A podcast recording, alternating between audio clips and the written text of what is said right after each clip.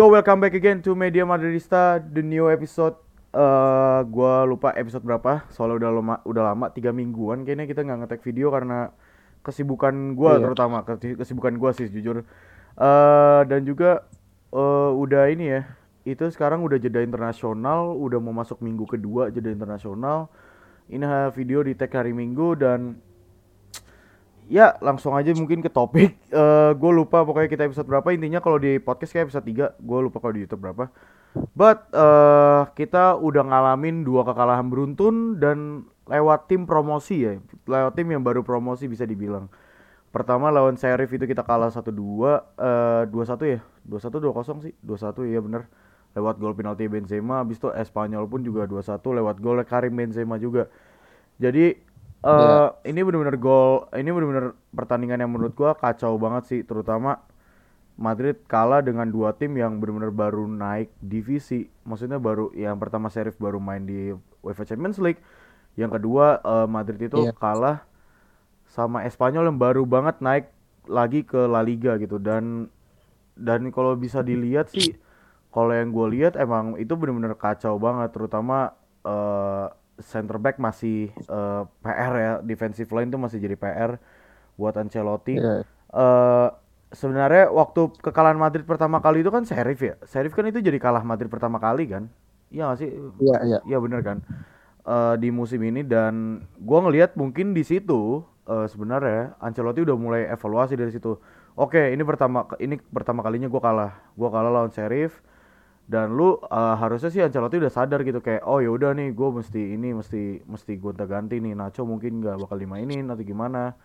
Dan akhirnya waktu lawan Espanyol pun Nacho di gue lupa deh di- dia dia nggak dimainin cuman eh si Alaba jadi left back atau di Sheriff ya dia jadi left back. Oh di Sheriff dia jadi Alaba di Sheriff jadi left back cuman di Espanyol dia tetap jadi left back ya? Gue lupa Enggak, juga. gue lupa juga loh udah lama di tiga minggu. lawan Sheriff tuh lawan lawan Sheriff tuh LB-nya kita Miguel di iya iya iya. Espanyol saya jadi CB, Alaba jadi LB. Nah iya. Nacho jadi CB dan Alba jadi C- LB Cuman Nacho waktu lawan Sheriff itu di RB kan? Nacho itu di RB waktu lawan Sheriff.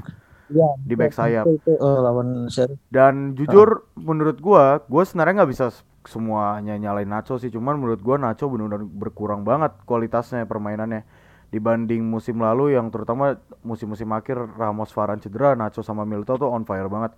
Menurut gua malah Nacho yang benar-benar off banget Terutama gue juga nggak ngerti Ancelotti eh mulai sadar tuh pada saat lawan Sheriff oke deh Nacho emang nggak bisa jadi back sayap. Lu percuma mau mainin di bagian kiri atau kanan juga percuma gitu lu nggak bakal bisa dan akhirnya mainin sebagai center back.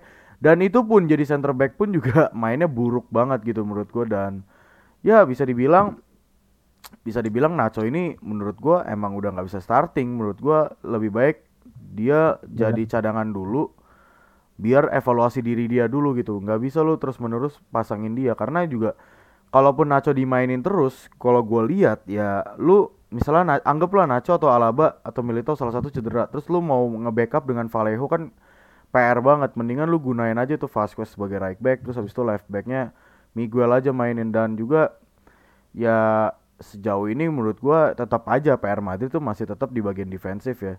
Eh untuk urusan attacking sih sebenarnya jujur agak mulai nurun sih. Agak ada ada mulai nurun. Eh, Iya, mulai mulai nurunnya terutama ya di mulai dari sebelum lawan Sheriff itu menurut gua udah mulai turun sih. Vinicius juga Vinicius juga perlahan. Finishing, finishing. finishing terutama si finishing juga jadi PR Vinicius juga gue ngeliat juga udah mulai nggak seagresif walaupun menurut gua dia sih permainannya masih tetap on top dibanding musim lalu. Maksud gua dia berani nusuk. Udah sekarang tuh menurut gua emang role-nya dia udah berani nusuk ke dalam gitu dalam kotak penalti. Dan Iya. ya menurut gua Karim Benzema tetap nyelamatin kita terus sih. Dan menurut gua dari dua laga dua kali kalah ini PR besar banget. Walaupun emang masih musim awal ya. Musim awal dan Madrid juga sempat banyak yang cedera. Modric dan Toni Kroos juga sempat off banget kemarin waktu lawan Espanyol dan mungkin itu gue juga sempat ngejelasin kan di postingan media Madrista mungkin ini bakal jadi pertimbangan buat eh Perez buat perpanjang kontrak Modric. Karena menurut gue emang seharusnya musim ini tuh adalah udah musim dia yang terakhir gitu. Dan emang udah nggak seharusnya dia starting. Menurut gue emang udah harus ada udah harus ada rotasi. Dan ya udah Toni Kroos kemarin emang baru balik dan ya begitulah. Jadi menurut lu gimana ul? Tapi lu menurut lu lu kemarin nontonnya yang serif doang ya setahu gue ya? Atau atau lu akhirnya nonton Sheriff sama yang Real aja sih. oh iya iya Gue ya yang Spanyol emang gue nonton. Ini tapi gue sorry, gue tarik ke Villarreal dulu ya bentar. nggak apa-apa Karena apa-apa gue agak agak gara-gara yang Valverde jadi RB itu loh. Heeh. Jadi eh sebenarnya gue udah da- dari udah dari kesel dari pas lawan Villarreal ini sih, terutama Hmm. eh, se- ap- semenjak Ancelotti udah mulai eksperimen kayak Valverde jadi RB ini kan di lawan Villarreal. Iya. Karena menurut gue eh sebenarnya nggak bukan Valverde jelek di sini, tapi kayak kalau lu nonton gitu ya dari pergerakan atau kayak dia main aja gitu kayak kebingungan gitu loh, kayak kayak nggak nyaman. nyaman gitu. Hmm. Iya, ya kita tahu lah dia bukan bukan pemain pemain jelek gitu. Wah, itu pemain terbaik kita, salah satu pemain terbaik lini tengah kita lah. Jadi eh, menurut gua itu kesalahan Ancelotti banget ya, kesalahan besar Ancelotti mainin di, di RB karena ya kita bukan kehilang, bukan apa ya, mengorbankan sisi kanan kita dong. Jadi bukan sisi kanan kita doang yang rusak gitu loh. Jadi gi- eh, mengorbankan juga potensi dia gitu. Dia kan salah satu gelandang paling energik, paling paling apa ya? Speednya kenceng, berani nggak nggak ada capeknya lah agresif kayak fighting agresif spirit oke. Hmm. Ya pokoknya ya itulah dia salah satu gelandang terbaik kita. Jadi eh, kayak lu kayak korbanin ke RB gitu ya enggak banget sih karena gi- situasinya itu menurut gua nggak nggak terlalu darurat darurat amat sih lu mungkin Hmm. bisa bisa pakai Vasquez atau Nacho lah nanti di LB-nya lu taruh Miguel gitu kan beda gitu kasusnya main zaman Zidane yang waktu itu tuh lawan Liverpool, ya kalau nggak salah ya iya iya yang Liverpool waktu karena itu kan eh udah menda- udah darurat banget kan udah banyak si yang cedera cedera terus si Vasquez cedera Vasquez juga cedera gitu. Nah, jadi eh, menurut gua eksperimen Ancelotti di sini benar-benar ah, gagal banget sih ya. Jadi Valverde jadi RB itu benar-benar kesalahan fatal banget. Hmm. Terus Nacho juga itu Nacho jadi LB, aduh, Nggak tahu ya kak. Gini, eh, Nacho tuh jadi LB sama RB udah kita lihat ya emang nggak nggak emang nggak jelas sih. Tapi kata orang-orang pas jadi di Espanyol pun main jadi CB ya gitu itu juga gitu.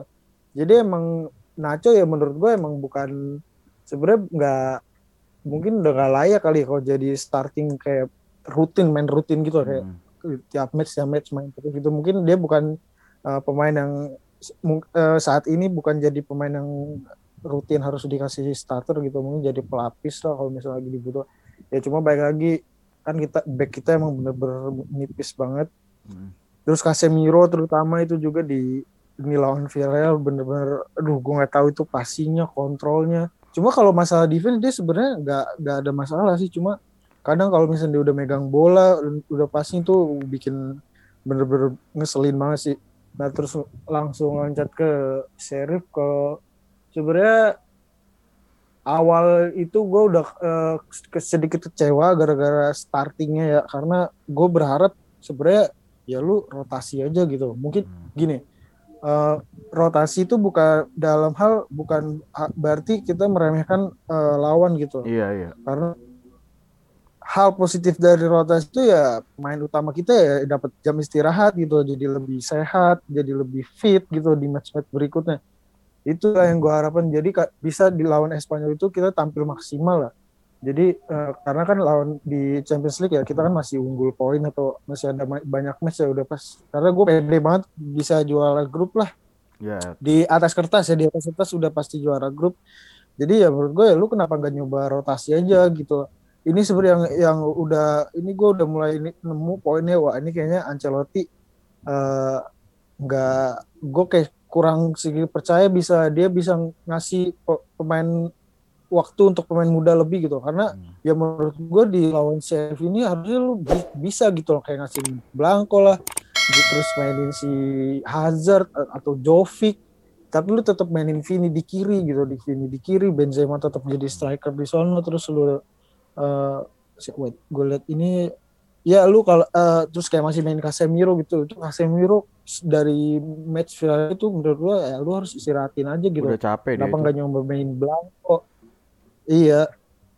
Terus ya itulah karena tapi gue tetap gak menurut gue ya nggak nggak layak kalah sih kita lawan Sheriff.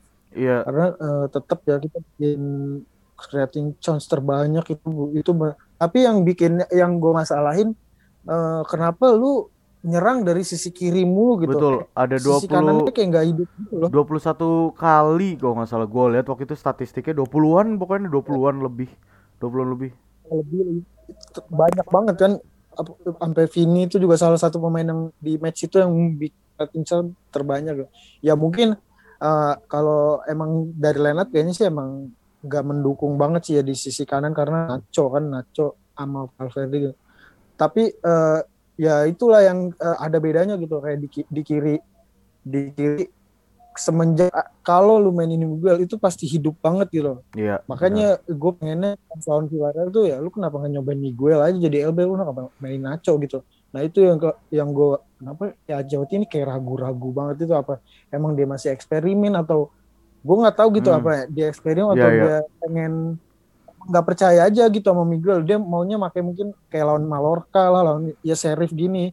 Ya ya menurut gue ya lu kenapa nggak nyoba eh, mainin di kayak lawan Villarreal atau ya lu lawan Barcelona atau ATM make Miguel juga kalau main di belum fit ya ini in case nya ya why not gitu lu coba aja karena itu membantu banget loh eh, dalam sisi kiri. Walaupun ya walaupun eh, itu mungkin kemungkinan besar bakal matiin sisi kanan kita karena eh, di, tapi dari kiri pun ya se- seenggaknya ya hidup karena daripada ya mati karena pas lawan Villarreal itu kayak mati mati banget gitu Mati banget.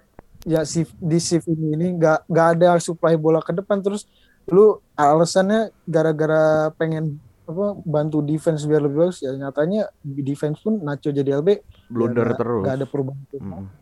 iya terus sorry gue panjang terus Nggak apa-apa, nggak eh, apa-apa. mungkin eh, ya itu mungkin kritik gue udah mulai surat gue pengennya Ancelotti kayak lebih fleksibel aja milih pemain. Eh, nggak jangan terpaku sama ini ini jangan kayak yang sebelum sebelumnya karena gue eh, itu penting banget kayak rotasi lu harus istirahatin si Vini lah Benzema ya.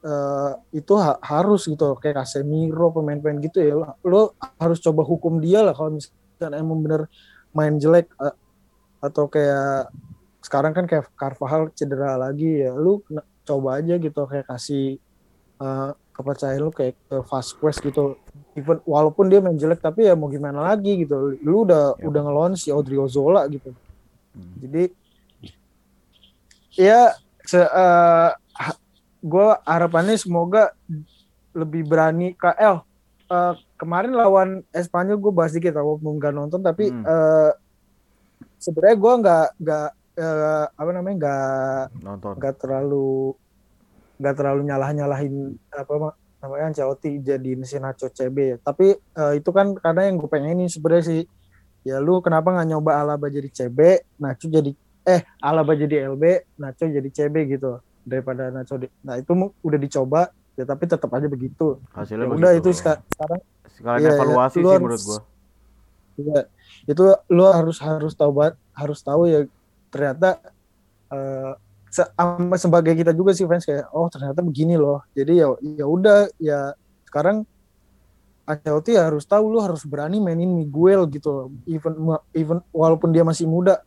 Karena kayak orang-orang kayak nilai dia eh, kayak yang gue lihat-lihat itu ya tiba-tiba semenjak itu kan lah, eh, dia sempat kesalahan lawan Villa eh lawan Valencia waktu itu. Iya itu gue inget banget banyak yang oh ini si Miguel jelek tapi kan Miguel jelek dalam defense ya, ya kalau menurut gue ya nggak ka- kalau emang jelek ya gue akuin tapi ya gimana ya dia dia masih muda gitu waktu eh masih masih panjang masih banyak waktunya buat bisa berkembang lebih baik Ta, eh, nilai plusnya dari Miguel itu kalau lagi overlap atau Hmm, betul. sisi kanan kiri kita tuh bakal jauh lebih hidup Hmm. kalau ada dia gitu. Kalau masalah defense atau jelek itu ya gue nggak terlalu mem- mempermasalahkan gitu. Ya itu bisa di diperbaiki gitu. Apalagi dia masih muda gitu. Terus kayak kayak kemarin lawan itu kan si lawan Sheriff tuh eh lawan Espanyol kan si Casemiro nggak main terus main Kamavinga kan. Main. Jadi gue eh, sempet ke Twitter denger gitu. Jadi kayak Kamavinga kayak dia disalah-salahin gitu. Pad eh, enggak, men. Itu itu Ancelotti. makanya Ancelotti A- orangnya ini di atas kita loh, lebih tua dari kita loh bang. enggak kenapa kenapa? Serius. Dia, dia jadi kayak komen ini Ancelotti kayak punya agenda ya sama pemain-pemain tua kita ya. Kok Casemiro gitu kok di, diistirahatin sih kayak malah lebih ma- pilih mainin Kamavinga gitu loh. Pemain baru terus udah gitu dia mainnya juga nggak jelas. Anjir kata kata gue 10 match aja Casemiro eh Casemiro Kamavinga nih nggak ada belum ada gitu. Segitunya lu langsung ngejudge ini pemain jelek gitu loh. Nah, Bar umurnya pun ba- masih muda masih banget. muda, masih muda. Kata gue wah Itu iya, ini Vinicius bener-bener itu itu itu pengen gua tambah itu pengen gua ini nih ya kalaupun orangnya itu kayaknya dia nggak nonton pertandingan itu dah itu di Espanyol itu menurut gua itu Kamavinga sampai cedera loh itu karena apa karena gua nonton sendiri itu Kamavinga nge-backup Modric sama Cross Cross sama Modric tuh defense lama banget. Kamavinga bantu mundur. Kamavinga sampai cedera makanya diganti sama Casemiro. Itu makanya kalau misalnya ada orang bilang ini Kamavinga apaan sih? Buset lu nggak ngelihat itu dia nge-backup dua pemain Madrid yang lu mungkin dewa-dewain lah Cross sama Modric lah menurut gua. Kayak ya lu juga harus pikir gitu. Ini rotasi itu juga penting. Karena itu bener-bener kemarin gua kan eh, kita kan juga ngadain nobar ya Eh, kalian kalau mau cek di bawah ya link Discord. Eh, itu bener-bener pada bilang iya Iya. bang bener bang. Ini si Kamavinga kasihan udah kecapean gitu. Dan karena kecapeannya itu dia kelihatannya off banget. Dan dia tuh kayaknya yang nonton itu gue nggak tahu dia nonton cuman sebatas nonton 10 menit awal kali atau gimana. Ya karena dia nggak ngeliat itu Toni Kroos sama Modric tuh off juga. Toni Kroos baru balik cedera. Eh, terus Modric juga nggak tahu kenapa dari dua match sebelum-sebelumnya dari lawan sebelum Sheriff malah dari Villarreal juga off banget yang sama Casemiro waktu itu sempet kan jadi makanya gua merasa emang ini Modric udah harus jadi pemain eh, super sub menurut gua karena ya kayak anggaplah kayak musim lalu aja dulu dia super sub dia mainnya bagus terus nanti Iya. tiba-tiba jadi starting lagi cuman menurut gua sih saran gua emang udah nih pemain jadi super sub karena Modric ini stamina-nya masih kita butuhin gitu. Walaupun dia tua tapi stamina-nya gila banget. Cuman kemarin permainannya off banget. Terutama Toni Kroos juga passingnya ke mana-mana. Cuman gua nggak ya nggak terlalu menyalahkan Toni Kroos ya karena ya Toni Kroos oke lah dia baru masuk buat baru midfielder ya midfielder Madrid biar nggak terlalu pada capek juga. Ya menurut gua saya yang sangat disayangkan itu adalah kenapa lu nggak coba mainin Isco aja juga. Karena menurut gua lawan Espanyol kemarin itu itu bener-bener kacau banget sih terutama dari sisi midfielder terutama. The Hazard itu setahu gue main ya kayaknya Hazard main deh gue lupa gue rada lupa Hazard itu main Iya main main. main cuman Tapi main di babak kedua ya enggak. eh, babak kedua. Pas Hazard main itu pun juga udah udah mulai fresh tuh kelihatan tuh Espanyol Espanyol mulai ketar-ketir soalnya emang butuh pemain yang bisa buat creating chance di tengah. That's why gue bilang kan kenapa nggak mainin coba Isco aja gitu. Soalnya gue ngerasa kemarin tuh harusnya yang diganti Modric eh, Modric sama Kroos kan. Pas di babak kedua ternyata Kamavinga yang diganti. Gue bilang aduh kacau banget. Ternyata pas dilihat di kamera Kamavinga kesakitan kakinya. Jadi ya mungkin nggak parah cuman ya maksud gua untuk umur pemain umur 19 18 tahun lu harus ngenopang Iya. dua midfielder yang lagi off ya itu justru capek banget gitu. Menurut gue itu udah PR banget gitu. Dan menurut gua ya sejauh ini emang Kamavinga kalau lu bilang bagus ya emang belum terlalu kelihatan belum terlalu kelihatan. Karena menurut gua gua ngeliat dari sisi tackle dia kadang masih nggak dapet kadang dapat kadang dia ngelakuin foul. Kalau nggak salah di Madrid ini dia udah dua kali kartu kuning. Jadi menurut gua dari statistik itu pun aja juga udah kelihatan kalau maksudnya si Kamavinga ini juga masih belum belum kelihatan banget. Dia dia masih berkembang gitu. Dan gue juga nggak terlalu menyalahkan dia gitu. Karena menurut gua yang salah satu alasan gua menyalahkan Ancelotti adalah di mana mereka gimana gimana dia bisa masih tetap mainin Nacho eh sebagai back sayap. Kalau sebagai center back oke lah. Mungkin dia nyobain rotasi kan. Oke center back si Nacho terus mainin Alaba jadi left back dan lain-lain dan itu apa segala rupa. Dan menurut gue itu udah kelihatan banget kalau Nacho emang nggak bisa eh, untuk jadi starting. Emang menurut gue emang udah jatuhnya jadi super sub aja gitu rotasi. Sedangkan Iya. Alaba itu kalau jadi left back menurut gue udah gue udah enak banget ngeliat dia jadi left back lagi. Mendingan udah bener Miguelin aja karena Alaba main left back terutama lawan Sheriff kalau nggak salah waktu itu itu atau Espanyol kemarin ya Espanyol ya Espanyol gue lupa itu mainnya Spanyol. inverted banget, ke tengah banget gitu. Jadi pemain Madrid ngumpul di tengah, nggak ada yang di sayap situ semua karena Vini juga ikut ke tengah. Makanya itu gue bilang gila kali ini Alaba main inverted banget gitu, terlalu ke tengah gitu. Ngapain sih?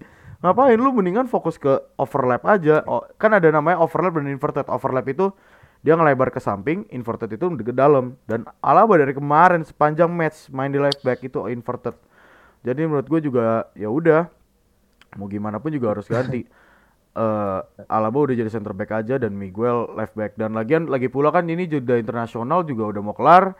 Beberapa pemain Iya. udah pada fit juga ya. Seharusnya Cebalos juga udah pada fit ya. Cebalos harusnya udah fit ya, tapi belum main bareng setahu gue. ya. Balas tuh bu- akhir bulan sih kayaknya. Akhir bulan ya kayaknya. Sorry sorry. Berarti Mendy tapi setahu gue yang udah gue lihat main bersama Mendy. tim. Eh Marcelo juga ya setahu gue. Atau gimana pokoknya Ya mungkin. menurut gue emang Madrid Tapi itu kemungkinan apa Carvalho kenapa? kemungkinan juga bakal fit setelah ini. Oh ya udah. Berarti secara nggak langsung emang sebenarnya kalau menurut gua Madrid itu kehilangan sosok left back yang Ancelotti dari kemarin manfaatin selalu center back jadi left back. Dia menurut gue itu sangat konyol, goblok banget gitu menurut gua nggak nggak worth it gitu karena kalau lu mainin makanya nih Mendy nanti datang menurut gua Madrid emang kehilangan sosok Mendy sih. Karena menurut gue emang nih orang Iya. gila sih, emang transisi defense attack-nya tuh emang bagus. Walaupun emang lebih ke defense ya, gue lebih suka defense dia bagus.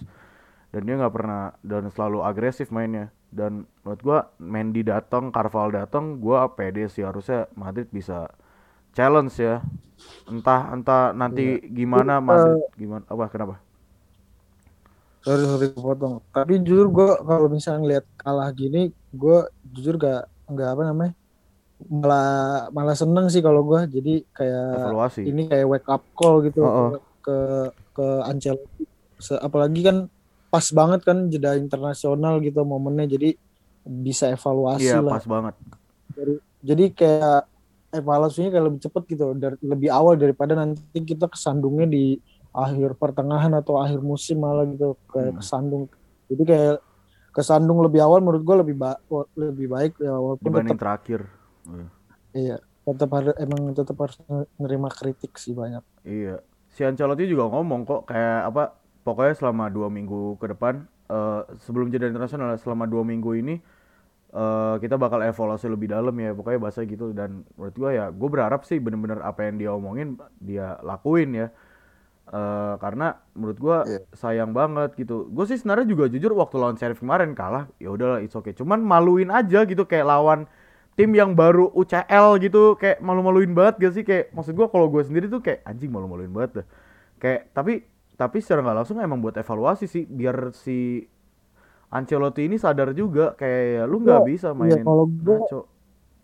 kalau gue malah seneng sih ngeliat itu kalah apalagi karena kan pakai tim utama kan karena Ah. gue expectnya ya udah, pasti menang lah mendingan lu rotasi gitu Hmm. terus sekarang ya udah lu udah lu pakai tim utama ternyata kalah masih juga tetap kalah aja goblok Yes. banget makanya kan gue bilang Iya. tolol banget ya, ya makanya itu ya, lu mendingan rotasi lah dari, daripada begini ya kayak tulus saja gitu karena ka- Hmm. kasihan kayak Benzema, Vinicius, El Casemiro lah kan Iya. mendingan lu istirahatin Heeh. Tapi by the way, kemarin gue seneng sih waktu Espanyol main lawan Espanyol. Itu Jovic dimainin dari menit 56. Wala ya gua gua agak seneng sih maksud gua si Ancelotti, gue lupa 56 atau 60 pokoknya dia main lebih dari 20 menit lebih lah pokoknya si Jovic itu.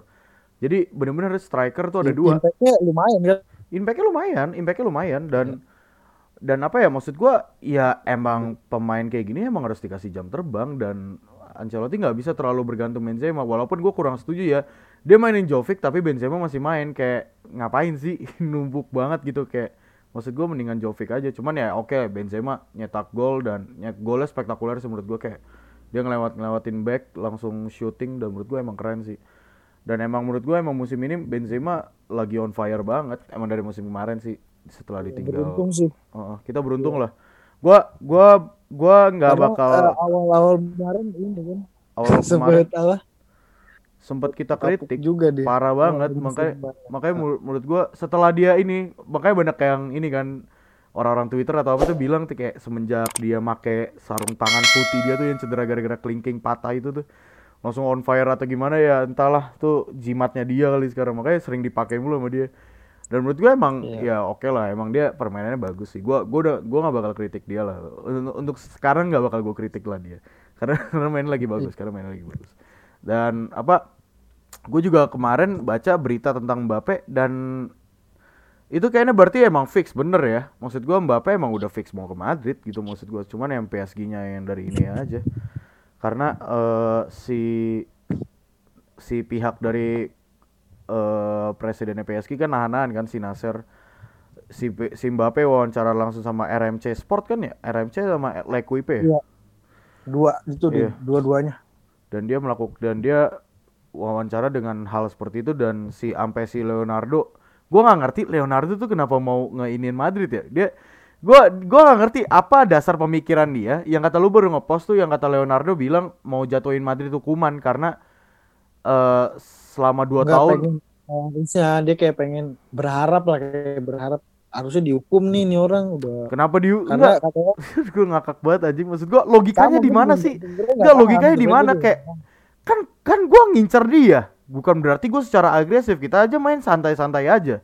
Kita main nyantai baru kemarin doang yang agresif pas di jeda-jeda mau habis. Kita baru agresif. Padahal dari kemarin dua tahun kemarin kan ya ini nyantai aja. Cuman dia ini aja kesel kali itu. Gimana? Gua ngerti dah Leonardo. Nggak jelas tuh. Goblok emang. Gue juga nggak tahu sih memang emang ada hukumnya gitu ya? Nggak boleh ada ngomong nggak ada. Nggak ada hukumnya. Ya, nggak ada karena kan kayak- Nggak maksud gua, maksud gua kalaupun apa apa hukumannya kalau kita pengen beli pemain gitu? Maksud gua dan kita pun beli pemain juga sabar loh kita nunggu 2 tahun gitu Enggak, enggak. Eh, enggak sebenarnya poinnya dia tuh kayak apa namanya, karena kita kayak ngomonginnya berlebihan gitu. Jadi kayak misalnya karena kan dia masih pemain PSG nih. Hmm. Jadi kayak presiden gitu, Perez, Ancelotti sama Benzema tuh kayak sering ngomongin dia mulu di media gitu. Kayak Oh. Benzema kan kayak suka ngasih tahu dia mah pasti main ke Madrid nanti oh eh, tinggal nunggu waktu terus kayak Perez kemarin ngomong lagi nanti Januari ada update terus kayak Ancelotti juga bilang kalau Mba- Mbappe ke Madrid ya semoga dia enjoy karena ini kan klub terbaik dia. Jadi itu yang dipermasalahin sama Leonardo. Ya, dia- Nah, itu ini kan bukan pemain Madrid juga. Kenapa lu masih kenapa di kayak serasanya kayak udah pemain Madrid lu komentarin lu. Itu yang didongkol. Tapi kenapa dilarang gitu? Loh? itu itu gue makanya nggak nggak ngerti kenapa dong kalau kayak maksud gue ya itu cuma press conference biasa dan bukan harus ya kalau lu jadi pemilik pemain tersebut ya lu harusnya bisa ngambil hati pemain itu dan lu malah nganggep dia udah kayak udah kayak seorang penjahat gitu. Lu mencadain dia dan ya udah mau gimana lagi gitu. Maksud gue gue makanya nggak ngerti dengan statement dia dia bilang kayak harus dihukum. What the fuck anjing harus dihukum? Gue gak ngerti pak. Ya menurut gue yang harus dihukum itu PSG lah karena Madrid udah itu si Mbappe kan dirilis clause kan? Dirilis clause kan iya gak sih Enggak, harusnya enggak ya enggak enggak ada ya? di Nggak ada ya? Gue kira dirilis clause kan kalau misal rilis clause itu harusnya dihukum cuman kan nggak ada ya udah aman. Cuman emang dari pihak PSG nya ya nolak nolak maksud gue janji janji dia palsu bilang kita bakal terima. Kalau di harga segini udah dikasih segini nggak diterima lagi nggak diterima lagi. Ya udah mau gimana lagi gitu maksud gua. Yang mulai perang duluan kan di- mereka duluan gitu. Kita udah mulai sabar dari beberapa tahun yang lalu. Ya. Oke mungkin itu aja sih buat episode kali ini guys. So uh, match selanjutnya itu adalah lawan Athletic Bil Athletic Bilbao ya? Athletic Bilbao itu tanggal berapa sih ul? Athletic Bilbao ditunda. Jadi langsung oh ditunda. Shakhtar. sorry sorry ya Habis ditunda ya, berarti uh, Rabu besok Shakhtar dong? Rabu besok Shakhtar ya? Iya. Rabu Habis besok Shakhtar, El Clasico. abis Shakhtar El Clasico baru oh ya gue gue baru ingat Bilbao ditunda. Abis Shakhtar El Clasico. Jadi jatuhnya Madrid harusnya sih punya eh eh punya jam istirahat lebih banyak sih harusnya. Harusnya punya jam istirahat lebih banyak untuk sekarang habis jeda internasional. Jadi secara nggak langsung ya berharap aja sih. Pokoknya gue berharap Mendy bisa main lagi sih kalaupun Mendy bisa main lagi gue nggak berharap dia starting dulu kayak jadi cadangan dulu nggak ada masalah sih biar nggak terlalu parah juga cederanya Iya. si Hazard juga itu nggak jadi cedera kan cuman kelebihan beban otot doang kan kemarin Tapi kayaknya itu sih ada sih kesel dikit sih. kayaknya. Eh, Makanya kan langsung dipulangin tuh. Iya langsung dipulangin. Itu eh, sekarang masalahnya eh, dia langsung dipulangin kan gak main Belgia lawan Italia ya. Itu emang gak jelas sih menurut gua. Ini Courtois aja tuh sampai komen kan kayak ini apaan sih ini? Ini apaan sih? Juara tiga gua nggak dapat kalaupun gua menang gue nggak dapat apa-apa. Nggak nggak nggak yang nggak dapat piala nggak dapat apa-apa ngapain gue main dia juga sebenarnya males main gituan. Uh, Courtois soalnya bikin statement gitu kayak mendingan gue langsung pulang ke Madrid. Ya bener kayak ngapain anjing? Lu perebutan juara tiga nggak dapat apa-apa ya terus buat apa anjing? Makanya gue nggak ngerti sama UEFA Nations League FIFA ini kan udah ya you know lo udah bahas-bahas duit lah segala rupa. So ya udah mungkin itu aja guys. Uh, jangan lupa follow yeah. media.madridista subscribe juga vi, uh, YouTube Media Madridista like video ini komen juga terutama. Uh, sorry hari ini nggak ada nggak uh, ada yang kita tampilin komennya karena uh, udah cukup lama sih bahasnya. Soalnya udah tiga minggu kita nggak tag podcast. Yeah. jadi uh, next time kita bakal tampilin kalau ingat. Jadi jadi uh, thank you semuanya udah join. See you guys there. Goodbye